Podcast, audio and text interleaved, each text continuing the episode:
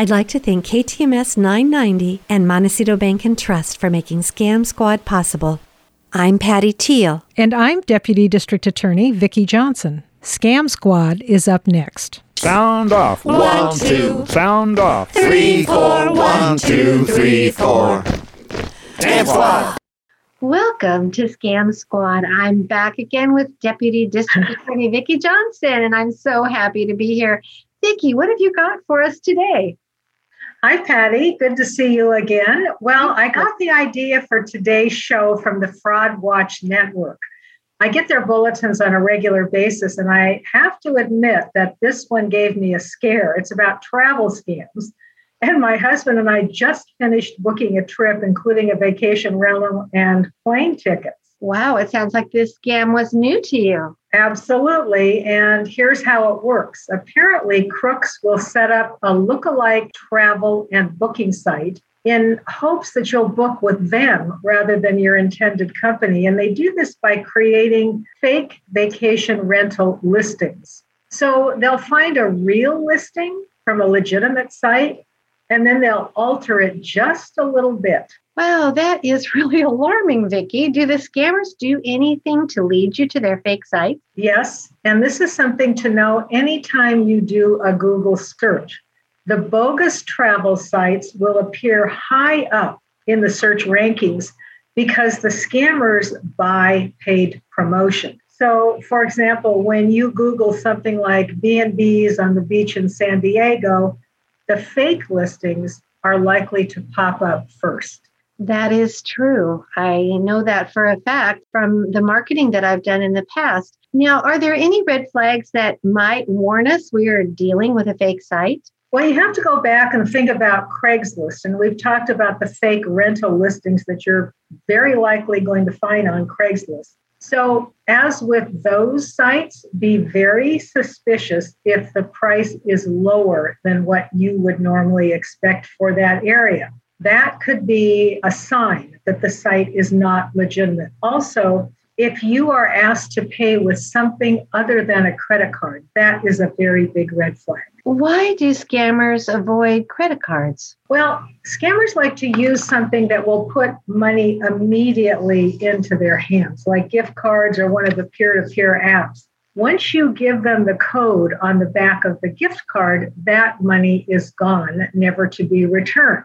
And credit card transactions can be reversed if they're caught in time. Credit cards have more protections. We're back to our common themes. If it sounds too good to be true, it probably is too good to be true. And never, ever, ever, ever pay with a gift card. That's right, Patty. And as we have learned over time, those are two of the biggest red flags warning you that you are dealing with a scammer. So, Vicki, how can we protect ourselves from this scam?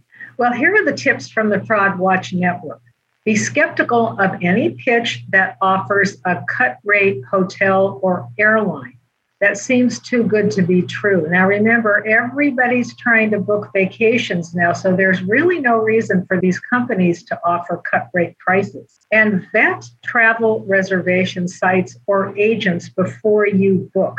Do a web search on the company name along with the word scam. You might be surprised at what you will find. I've done this with other companies like those selling healthcare products. Not surprisingly, I've gotten some very sketchy results. Also, check out the reviews for the site on popular review sites and pay for travel reservations and bookings with a credit card, which, as I said before, offers you much greater protection than any other types of payment. So, Vicki, did you employ these strategies when you booked your vacation? Well, my husband does all the bookings, Oh. and thankfully he is careful. Because I asked him once I had read this bulletin. He used a company that he's used many times in the past. He's very familiar with how they operate. The price seemed to be in line with the going rate for what we were booking, and they asked for payment by credit card. So, Patty, here's hoping. Oh, I do hope you have a good experience. So, because many people are booking their vacations now, this atmosphere is just right for scammers. I can't even imagine how awful it would be to book your much longed for vacation only to find out that the whole thing was a scam. That would just be heartbreaking. Terrible.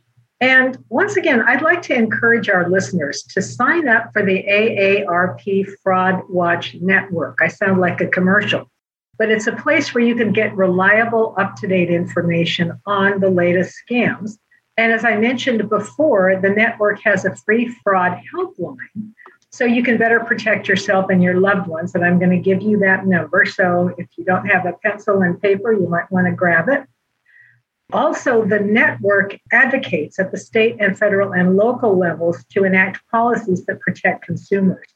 Now, the Fraud Watch Network phone number is 1 877 908 3360. I'll say that again 1 877 908 3360. Thank you, Vicki, for that very timely warning. Now, I have to ask do you have any good news today? I do. And I thought this news was very interesting and also very hopeful. We've all heard about the ransomware attack that shut down the Colonial Pipeline for a period of time. Very, very dangerous. The group orchestrating the attack is called DarkSide. They, of course, demanded a ransom, which was paid by Colonial Pipeline in the amount of 75 bitcoins, which was a lot of money. This was kind of like a miracle to me. The Department of Justice announced that with help of the FBI, they were able to track the money. They were able to track the Bitcoin payment and seize 63.7 Bitcoins valued at about 2.3 million. Apparently, the department has put together a ransomware and digital extortion task force to combat this kind of attack. So, Patty, I just think it's so good and hopeful to know that our Department of Justice and FBI are actually keeping up with the criminals. In this case, we're able to foil the criminals. That is very heartening because I've heard so often that it's hard to trace and track Bitcoin. So good for the Department of Justice and the FBI that they were able to work together and get some of that money back. Absolutely. Well, thank you, Vicki. Would you give our listeners the fraud hotline number in case they would like to get in touch with you? Yes, this is my fraud hotline number 1 805 568 2442. And I'll repeat that 1 805 568 2442.